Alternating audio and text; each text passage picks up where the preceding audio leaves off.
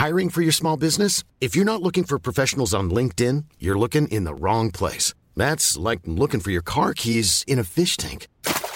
LinkedIn helps you hire professionals you can't find anywhere else, even those who aren't actively searching for a new job but might be open to the perfect role. In a given month, over 70% of LinkedIn users don't even visit other leading job sites. So start looking in the right place. With LinkedIn, you can hire professionals like a professional. Post your free job on linkedin.com slash people today.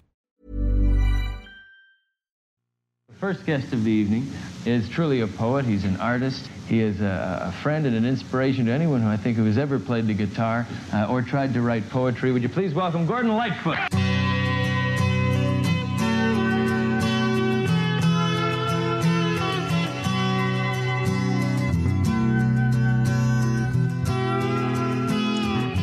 try to understand. I'm not your ordinary man. Still, I can't deny you go with me everywhere. When I'm dreaming, you still share my lonely nights. Try to see my side. It's not your ordinary pride that keeps me driving on. It's that lonesome, restless feeling that you feel under the gun, and it leads me to the highway, but it keeps my body warm. This is Carefree Highway Revisited, the show that celebrates the work of Gordon Lightfoot song by song. I'm your host, Mike Messner, and along with me today, making her fifth, count 'em five appearance on the show, is Deb Radwan. Deb, thank you so much for joining me today and for the rest of this series. Hey, thanks for keep inviting me back. oh, love having you because we have a lot to talk about. Uh, so we're going to be looking at Ordinary Man today. Uh, this is off the Don Quixote album, and we'll talk more about that album uh, in a little bit. But why do you enjoy it? And I think we always begin our talks like this. Okay, why do we particularly enjoy this song? For me, I love it because it's a pure folk song. It's kind of a throwback to Gordon's early work. It's not trying to be anything other than what it is. Okay, it's just a couple of guitars and bass and then a string arrangement.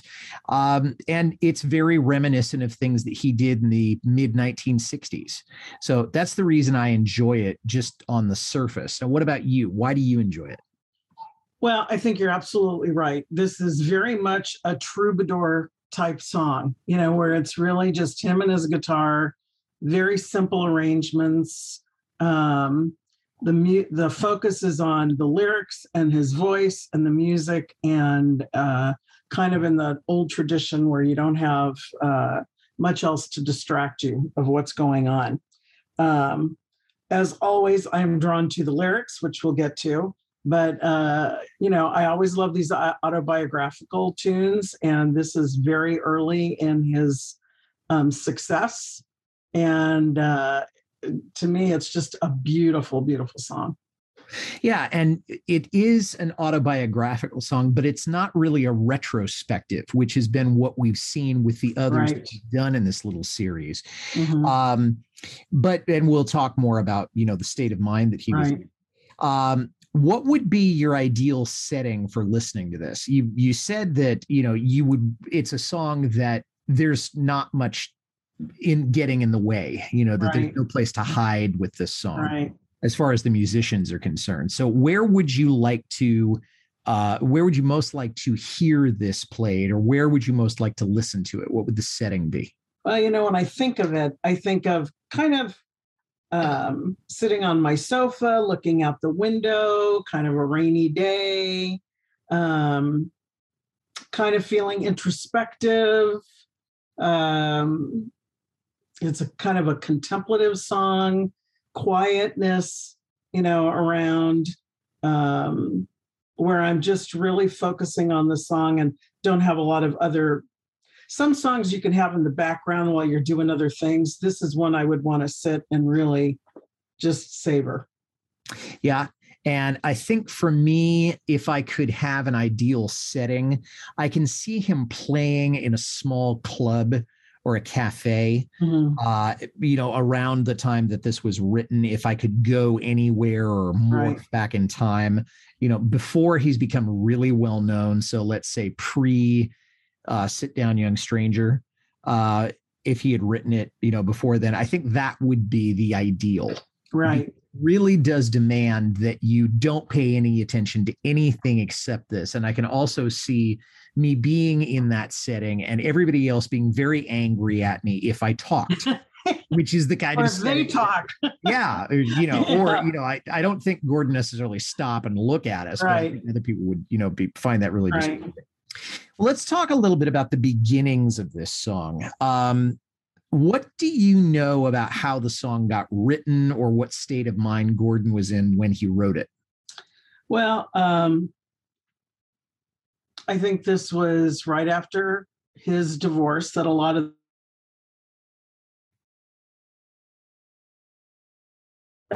it's not even just this song it's that whole album uh, seems very full of kind of explaining himself having regrets uh, very sorrowful uh, there's lines in other songs like um, you know wishing this was all a dream and i'd find you sleeping next to me or thinking of a daughter and a son in other songs. You know, that whole album just seems to speak to this point in time um, where he and Britta had just split up and his kids weren't around and he's just beginning his career and there's no stopping him. Yeah, it was around the time that he and Britta had ended their marriage. He did move back in with her for a few days, and mm. that apparently didn't last very long at all. Right. So he went back to his uh, high rise apartment. And then Cathy Smith, I think, moved back in with him. Right. Because, you know, the marriage was over. Um,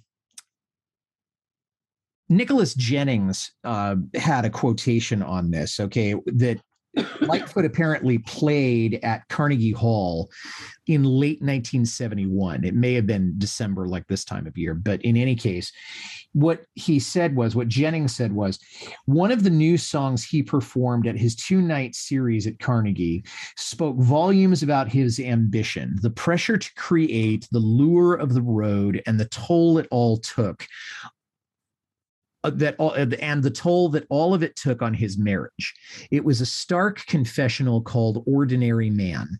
In an interview in New York with England's Melody Maker, he was asked to explain the origin of the song. I've been through some of life's pitfalls, like I wasn't able to stick it out on the domestic scene, Lightfoot admitted to the female reporter. I guess the song is written to my wife. And. I can understand that. I mean, without even getting into the specifics of what happened between Gordon and Britta, just the fact that he's a working musician, he's on the road, he doesn't have a predictable income or a predictable schedule. We've seen that do damage to marriages since rock and roll began. Right. And so this is obviously no exception to that. Um, and it makes perfect sense that it would be written to Britta um, can you add anything to that? No, I think this, you know, he admits in, uh, I think it was the documentary, that every breakup he's ever had has been traumatic, that it was so painful for him. And uh, I can believe that because I think he's a person who feels very deeply. Um, and I think this song um, kind of talks about it being torn between maybe the life he should have had and the life that he was destined for on the road. Um, I think that whole album speaks to that state of mind and uh, letting that part of his life go. And um, yeah. Yeah, the fact that the album is called Don Quixote is that's a whole other podcast right there. I mean, the fact that he is named it after this character who is living not living in the real world you know that he's right. living in this r- world that is largely of his own making you know and i think he may have seen himself as being i don't want to say a fraud but certainly that he was trying to be something that is other than real?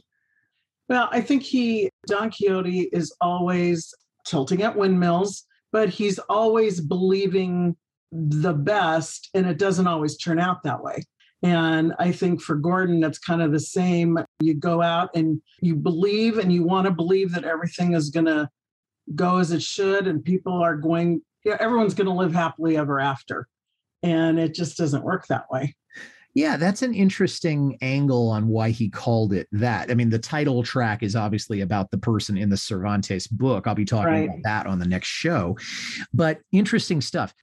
We'll be right back to our conversation with Deb Radwan about Ordinary Man. But first, a word from one of our podcast partners. Is that song really a cover? What instrument are they playing there? What do those crazy lyrics mean? If you're the kind of person who thinks about stuff like that, you're in luck because I've got just the podcast for you. How Good It Is chooses a single song each episode and takes a dive into the story behind the song and the artist who made it famous. I'm Claude Call. You can find me in your favorite podcast software or just point your browser to howgooditis.com. How good it is. Let's start jumping into the lyrics now a yeah. little bit. Um, try to understand I'm not your ordinary man. Still, I can't deny you go with me everywhere. When I'm dreaming, you still share my lonely nights. Okay, so the implication seems like she doesn't completely understand why he does what he does, because otherwise he wouldn't have led off by saying, right. try to understand. Right. Um, and he's trying to assure her that he's thinking of her the entire time and that he wishes he was back home with her. I'm sure that is true on some level because he obviously loved Britta, he loved his children. Mm-hmm. On the other hand, being the consummate musician that he is, there had to have been times where he wasn't actively missing her. He was just concentrating on performing right. and on playing to his audience and loving them um, rather than you know going on stage and just thinking about Britta and his kids the whole time. Do you have any thoughts? No, I think you're right. When he starts the the song by saying "Try to understand," I'm sure there were many fights of why can't you stay local? Why can't you come home every night? Why can't you perform here? Why do you have to go on the road? Why do you have to be gone for three months? Um, you know, we can make do you know you with with you being local or you know i'm sure there were many arguments over that because i i could imagine that myself you know. Um uh and you know he's just trying to justify it and say you know fortune has smiled on me and i'm going to take advantage of it. I this i'm not an ordinary guy sitting singing at the bar you know um, this is something special and or I'm, I'm not at the guy singing at the bar anymore because yeah. we know that he had yes. begun singing in bars. Right. Mm-hmm. And, you know, I think he's telling her it doesn't mean I don't love you and it doesn't mean I don't think of you. Um, but try to understand, you know, I'm going to go do this. Yeah. And it is something that has driven him all his life, whether or not anybody understands it. Uh, try to see my side. That's their idea of again, okay, there's your side, right. there's my side. It's not your ordinary pride that keeps me driving on. Now, he's copying here a little bit to being prideful or maybe even egotistical more than other men, maybe more than other people generally. Okay. Maybe he's confessing to feeling insecure when he's not performing. Yeah, I don't I don't know. Maybe. Um I think he is just saying this isn't your this isn't your ordinary pride in that I don't want to look wrong. I don't want to uh, say I'm not good enough this is something special. This is not ordinary pride. This is big time. And, um, you know, try to understand that, you know, that this is not, um, this isn't just me being proud. This is, this is big time, a big opportunity. Yeah. And I think it also just has to do with he's a performer and all performers probably have they get that rush from being on stage and it's a self-fulfilling prophecy isn't it i mean yeah. the more acclaim you get the more you want yeah. and Lightfoot, who at this age is maybe 33, maybe 34 years old. Okay. So he's certainly old enough so he's not a kid anymore, but he has now gotten a taste of what that's like, at least since 1970 and maybe before, but yeah. certainly with Sit Down Young Stranger. Okay. Now he's become a superstar. Right. And so he is needing more of that, or he is Uh, hooked on it like he can't help himself he has to keep right. doing this you know right. being chained to the road to use another metaphor it's that lonesome restless feeling that you feel under the gun and i did some looking up of this okay that being under the gun in poker which is where that phrase come from, comes from okay that's the player who a- has to act before anybody else in the hand and in Texas Hold'em, the idea is okay, you have to act before the next card is turned over. Okay, you're the first one. So there's a lot of pressure that's on you. And I know that he must have felt the pressure because he was under contract, because he had obligations, he had to meet expenses, as Billy Joel would say. Billy Joel would say. Um, and he's now making money and he's got to keep it going you know yeah. especially again in the past two or three years leading up to this record. Well and i think once you've had that hit um, you don't want to be the one hit wonder. You know there's always that pressure where, where's the next one you know? And um, you know on that album he had um, you know sundown was on no that was on sundown. But um, you know there was that pressure to keep it going, keep the money coming in. The studios, I'm sure, were pressuring him. Um, you got to go on the road. You've got to promote your albums. You know, you got to keep writing. Where's the next hit? Um, so it isn't even a self inflicted pressure, it is a pressure um, from all around. And, you know, he says it's that lonesome, restless feeling. And I think it is lonesome, you know, you're the one who's got to write the song you're the one who's you know got to come through with the next one and um, i think it is it is uh, a lot of pressure so. It's a lot of pressure and the idea of the lonesomeness. I mean, he's a solo artist. I mean, yes, he has a backing band, but he's not part of a group. He can't fall back on somebody. Okay. He's not. Lennon to somebody else's McCartney. Right. You know, it's only him out there, and he's got to feed his family, and he's got to feed whomever is going on the road with him. That's right. So yeah, so there's pressure to create, but there's also pressure to sustain and to monetize, and that's you know what somebody called the business of art. Mm-hmm. and not being a one hit wonder, too. Okay. And it leads me to the highways, but it keeps my body warm. I love this picture. I mean, he has to go out on the road but the process of touring and perform him performing it still excites him. It still keeps him warm. It means that his temperature is rising. He gets excited. He gets built up for it. It's that and then the, the flip side of that is what you see in bob seger's turn the page you know where it's long bus rides. There's nothing to do. There's bad weather. You're exhausted. There's anonymous women around you. Mm-hmm. maybe there's substances although for him it was probably drinking more than anything mm-hmm. else. But i just love that phrase. I mean i could almost see that inscripted on somebody's tombstone or something. Well you know it's funny because i think he still has that feeling that's why he's still out doing the tours. It leads him to the highway and it keeps his body warm. Uh, uh, to feel that audience love.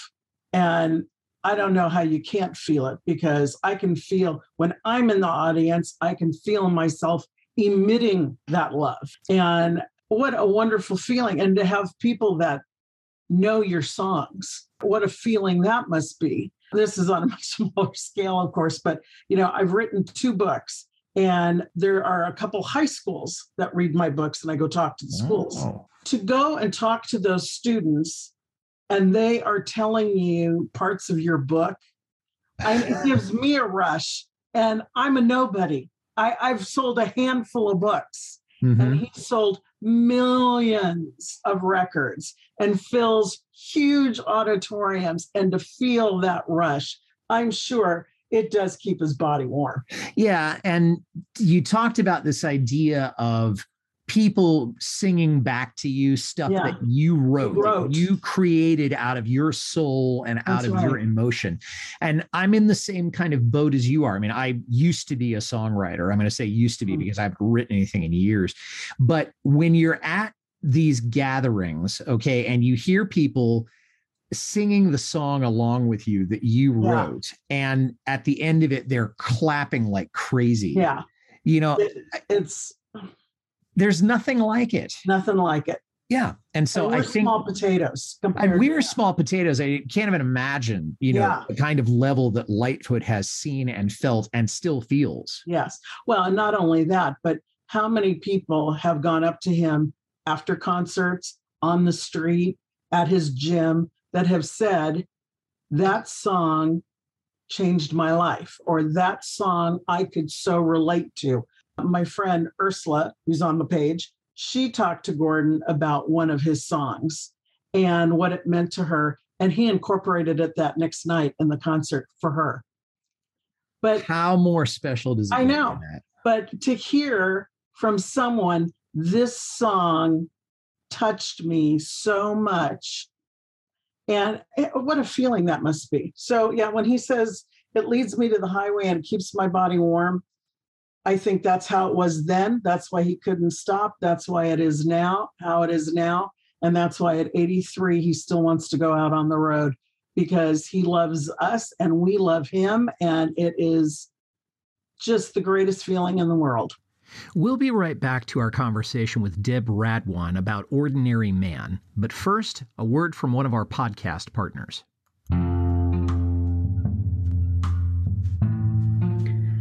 Hey, do you like classic albums? Technically, like the you know the 20th century albums, um, such as like Beatles, Led Zeppelin, Rolling Stones. I've only had Beatle episodes so far. However, I'll be doing more. But welcome to my show, or rather, hey, welcome to check out my show. um, all those years ago, a classic album podcast with the dipping sauce. Um, as you can see, the here George Harrison reference. Um, I review classic albums, um, not of those the likes of Beethoven, the likes of the Beatles and Rolling Stones, and like I mentioned earlier, uh, or what have you. um, so yeah, check it out. It's every Monday. Um, I do albums, conspiracies, songs. All that jazz. So just check it out. All those years ago, a classic album podcast, wherever you get your podcasts.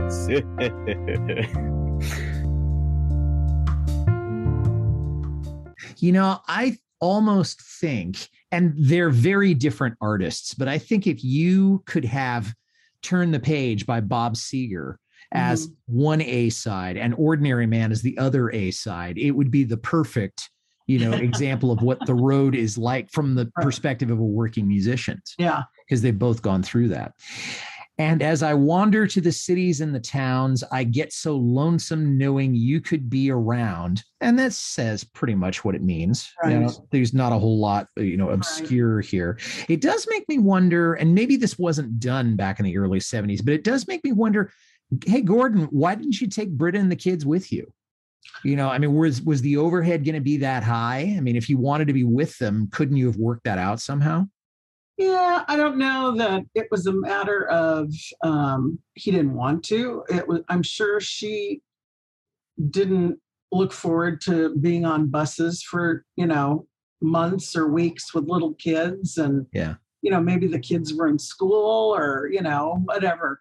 But um, you know that's a big um, that's a big commitment, and uh, I remember reading the John Denver bi- autobiography, Mhm. and he had the same issue. He wanted he wanted her Annie to go on the road, and she didn't want to go on the road. You know, Yeah, and I She can see. raising I, kids, and you know, I can remember the biopic that was done. Okay, where he was Mhm. inviting her, and she said, "No, I wanted." To. He said, "Fine, stay in Aspen."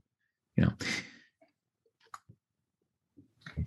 Yeah, you talked about John Denver, you know, going Right. through that, and maybe the rock scene had just changed by the '80s because I can remember Neil Diamond had some of the people in his band saying, We want to go off the road because we're going to have a kid, or maybe they just had a mm-hmm. kid. And Neil looked at them and was saying, Hey, I really don't want you to go. You're right. The road is no place to raise a family. But he said, You know what? Come on, we'll make it one. And that probably says as much about Neil Diamond as it Right. says about the way the rock world had changed. So I think in the 1970s, in addition to the fact, the practical factors, I don't want to go, I don't want to be on the bus, the kids are too small, they're in school, da, da, da, da. I think there may have been just, you just didn't do that. It Yeah. just wasn't done at that Yeah. particular time. and um you know maybe the studios would have frowned on it it's like you know you working for a big corporation saying i want to bring my kids to work you know uh and they're like no Back Yeah. in the 70s, yes, because they were, although Right. I think the music scene these days is a little bit more corporatized where they'd have that view. I mean, the, the labels, such as they are these days, I mean, they're lawyers and accountants. Right. You know, many of them don't have a clue about music. Yeah. i think if they- you're huge you can do whatever you want but True, but I mean, he was also in. He wasn't the Rolling Stones, and he wasn't Correct. Elton John. Okay, Correct. and he wasn't Bruce Springsteen. He wasn't right. making twenty million dollars in thirty Right. days. You know, so it may just not have been practical. That's So, right. Anyway, oh and remember there is that scene in the bbc special where um gordon announces on stage that rick's wife just gave birth and that Rick ah, on stage in England, you know. mhm. So kind of tells you how it was. it does. It does indeed. You know, and uh, these days, I mean, obviously, I can't imagine the pressures that he was under. When my kid was born, you know, there was nothing that was going to keep me. You know, I was Right. ready to go at the drop of a hat. You know? Right. And when the show is over, there's a holiday motel, another empty bottle, and another tale to tell. Great poetry.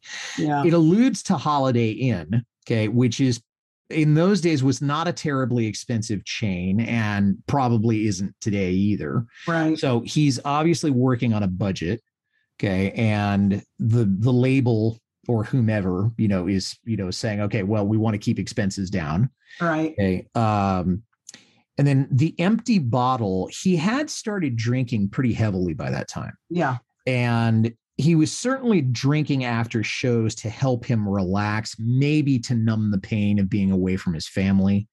Well, I- yeah, I think that another tale to tell, I think refers to um him having, you know, flings with groupies or something like that. Well, on the other hand, I don't know if he would want to tell those tales. Yeah. So, you know, it, he could, but I think it may that may have been that, or it may have been just the experience of being, you know, hey, let me tell you how this concert went. Yeah. Mhm. uh, and being able to think, you know, I wish that I could tell her in a way that she could understand. It comes back to this idea, Yeah. of, you know, please understand. Understanding. Um, yeah. Try to comprehend. I'm not your ordinary friend. Now, here's the only part of the song where I kind of went, huh? I mean, he's talking about I'm your ordinary friend, but it's clear that he's talking to somebody who's more than a friend in this entire song. So is this just poetic license? What do you think he's doing inserting friendship into this deal? You know, I thought about that myself, but I believe this album was written during and post breakup. Um, so it could have been one of these things like, uh, you know, we're going to part as friends type thing. You know, we'll always be friends if nothing else, you know. Um, so maybe that's what he's, I'm not your ordinary friend, you know, I, I'm your ex-husband, you know, um, because then he goes on to talk about, you know, at the end of my life, you know, I, I want to be with you. So maybe he's saying, you know, I'm not just a friend anymore. I'm, I'm not just a friend. Yeah. We might be broken up, but I'm not just a friend. Yeah, I think there was that. I think it's also there's not. I mean, how many words, how many synonyms are there for understand? Okay, and when he Yeah. came up with the comprehend, that may have been just okay. This is the Yeah, only it thing. could have been. Yeah. Yeah. Um, at the end of my life, I would pray that I could be returning to the shelter of your love. Now, I don't know what he means when he's talking about the end of his life? Is he talking about it literally, meaning that he considers her to be heaven or paradise or the reward for all of his labors? Or is he saying that he hoped that he would be with her when his career is over and he doesn't have to do the long stretches away from her? I Any think thoughts? that's what he's saying. I think that's what he's saying that um, when this is over, you know, whether it's his life or, you know, career, whichever ends first, you know, he hopes to be back with her. Um, you know, you think that when you first break up, you know, um, when you don't see anything else out there, you know, Hmm. and you think, boy, you know, I still love her, but I got to do this. Yep. And I I think most of us have been through that at some point, Mhm. you know, because we can't see beyond the Right. heartbreak and it takes a long time for us to heal from that. Right. Then you have re- the repetition, try to see my side, etc. And then Mhm. as I wander to the cities and the towns, etc. And then the song finishes with try to understand I'm not your ordinary man. Still, I can't deny you go with me everywhere. Like a shadow in the gloom, I remember all the good times. There's a ghost in every room. Now, we could probably do an entire uh, episode on ghosts in Gordon Lightfoot songs Yeah. because there's at least three that I can think And of shadows. And shadows. and shadows yes but the tone here is very different you know that it's not wistful and romantic now it's almost creepy you know shadows gloom ghosts those are negative things Well, I don't find it creepy. I just think um, he's saying, uh, when I'm in that dark place, you know, I'm still remembering all the good times. You're still with me, like that shadow in the corner of my eye, you know, in that dark place. And I'm still remembering the good times. And, you know, you're still with me everywhere I go. I can't stop thinking about you. yeah or the other thing that i think of although it's not eerie in the sense of a literal you know phantasm. Right. but you know could he be regretting things that he had done in those rooms? You know like he comes back to the same hotel he was in a year ago and thinking oh i remember what happened. Oh i wish i hadn't done that or things. And of Mhm. course he kind of ends the song there. So we'll never know exactly what he means. Yeah, I think um, because there is a lot of repetition in this song, try to understand, you know, um, try to comprehend. I'm not your ordinary man. You know, uh, you still, um, I still dream of you. But at the end of the song, it's like in the bad times, you know, I, I, I'm still remembering the good times and you're still with me. I'm still thinking about you.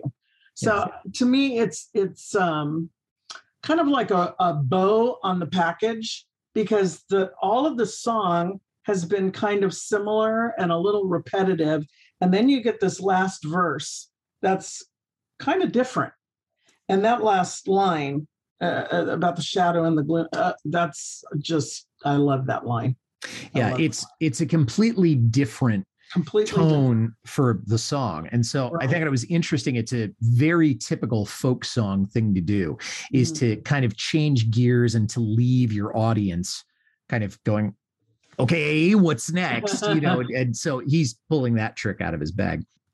We'll be right back to our conversation with Deb Radwan about Ordinary Man. But first, a word from one of our podcast partners.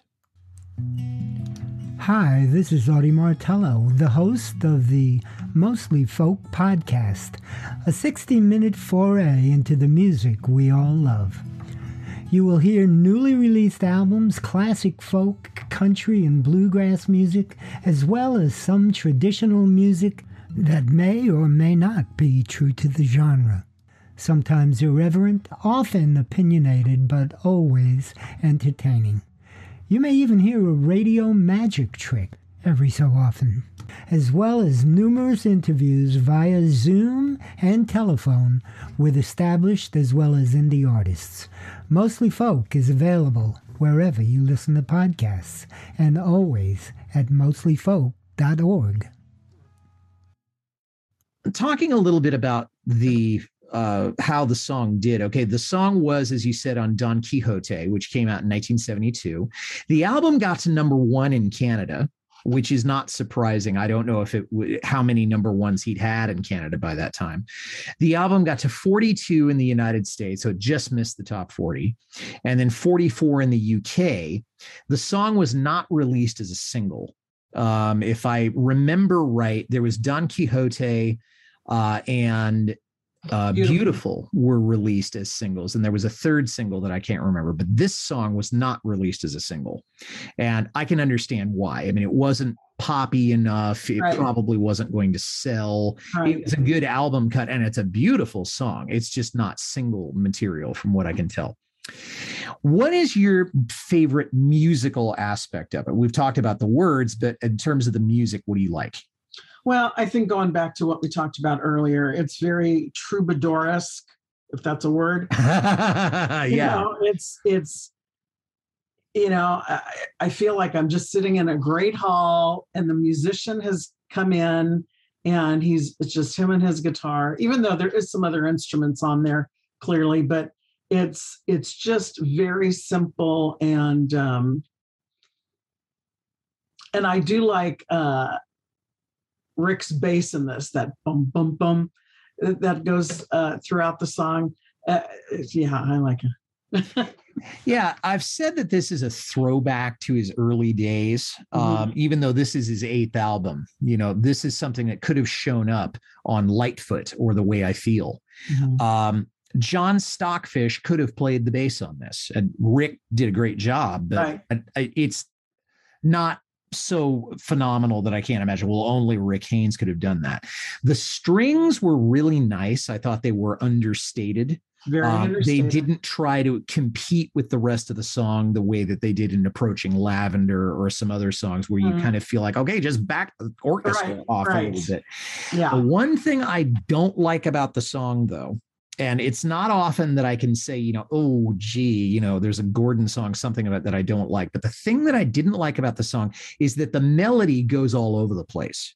You know, it, try to understand. I'm not your ordinary. So there's like an eighth or a ninth, you know, an, a, an mm-hmm. interval there. Okay. You need an amazing range, okay, to sing that. And not many singers then or now have that range where they can really carry it off. So, just speaking as a singer, I would not have written the melody with that many mm. sort of peaks and valleys. I would have had it a little bit closer to the center, if you get my meaning. Yeah, I do. So, not easy to sing, I guess is what I'm saying. Uh, the people who played on this, you know, not too many surprises. Okay, Gordon was playing six and 12 string. Red Shea played high string guitar. For listeners who don't know what that means, it's a 12 string, but you take the regular strings off. So you're just left with the octave strings. Okay, so you're playing six strings, but they're all an octave higher than the strings that you would have had otherwise uh, classical guitar, and then dobro, which I don't think there was any dobro in this song.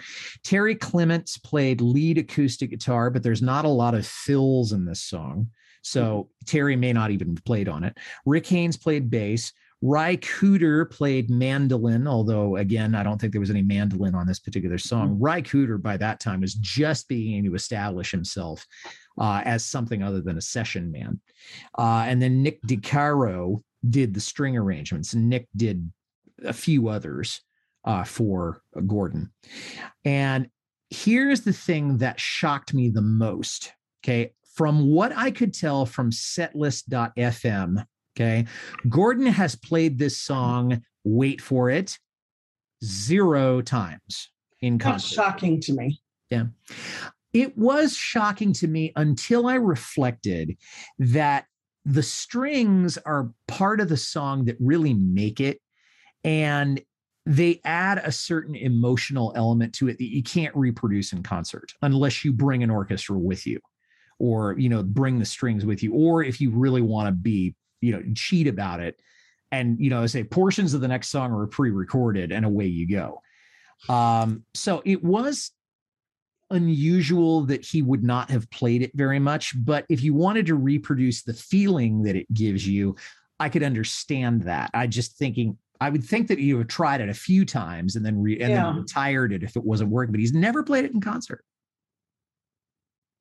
And I don't remember hearing it. If I did, it's been a long time ago, so I, I can't dispute that. But I find that hard to believe. But At, at least what's what setlist.fm know, Yeah. said. There may have been they may have left something out. So I'm not saying declaratively that- right, right, right, right. Yeah. but you know that's that and these days i don't know if he would have the vocal chops to to do it at all Yeah. So- That with not with that range. no i would have i would think that he would have to either transpose it down okay or rewrite the melody and if he's rewriting the melody he might as well just write a new song quite honestly.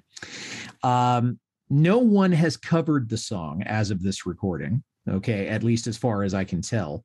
Um and we've said many times we'll say it one more time okay that particularly with gordon lightfoot once you've heard the master it's hard to think of anybody else you know singing this. Is there anybody you thought of that you know could pull this off then or today? Um, people are probably going to hate this, but I think John Denver actually could do it. i can kind of hear that depending on what key it was in Mhm. um i can hear him do that and i he's certain this is right up his street Right, you know the early days the early 70s Mhm. pre rocky mountain high right. uh, you know, that kind of thing.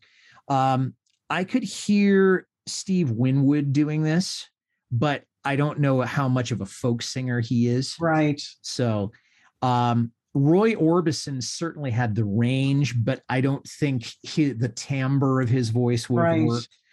Um, maybe Garth Brooks, maybe Darius Rucker, but you'd have to change the feel of it. They would have Yeah. to add their own flavor Right. to it. Right. And I would like to hear a demo of that. I don't know if that would sell, yeah. if any of them did it. Interesting. Yeah, those are good choices though. Mhm, Yeah. Any uh, closing thoughts on this one, Deb? And maybe uh, as we're because we're wrapping up, this has been a series where we've been talking about autobiographical songs, and we've just scratched the surface. You know, with the four that we've done, there are many, many more that we could use. But Right. um, any closing thoughts on this song or why it deserves the place in the Lightfoot canon that it has? Um, well, first of all, I think it's off a great album. I think if you ask most people, Don Quixote is right up there for favorite albums. Um, and a lot of the stories, a lot of the songs do seem connected to me. So it's like hearing one big story. But that song, I, I don't know. I, you know, how do you explain why a song touches you? This song is probably in my top 15. I love this song. Um, and I think looking at all the songs we've looked at, I am um,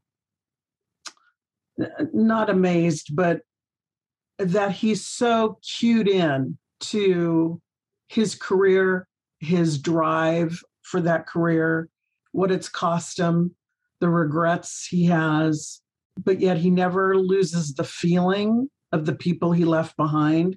Uh, you know, we hear that in a lot of the songs. It is just a masterful song. And clearly, looking at all the songs that we've done in this autobiographical grouping, he had an ambition to move forward and it cost him something. But clearly, this is what this man was put on this planet for. This is his destiny. And so it it's cost him a lot. I think he's aware of it. I think there's some regrets, but ultimately, I think this is what he was meant to do. And I think he's aware that he was given this gift and that's what he was meant to do.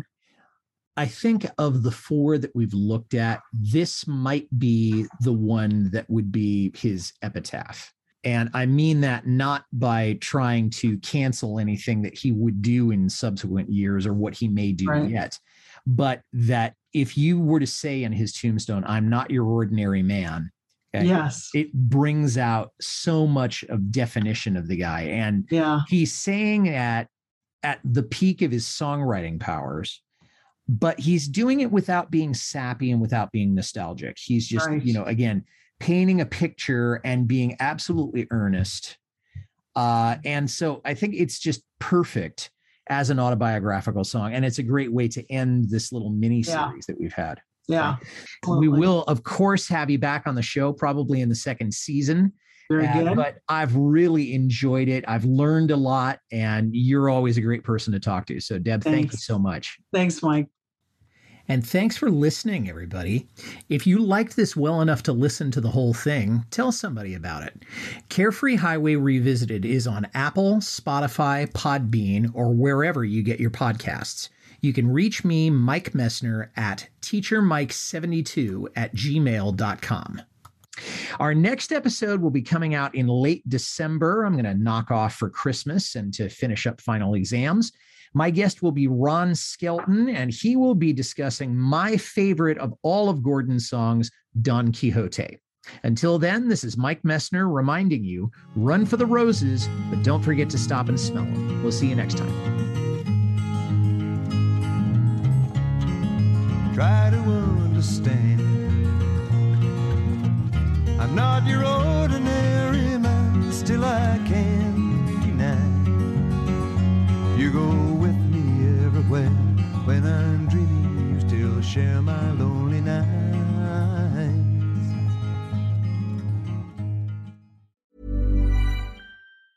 Planning for your next trip? Elevate your travel style with Quince. Quince has all the jet setting essentials you'll want for your next getaway, like European linen, premium luggage options, buttery soft Italian leather bags, and so much more. And is all priced at 50 to 80% less than similar brands. Plus, Quince only works with factories that use safe and ethical manufacturing practices.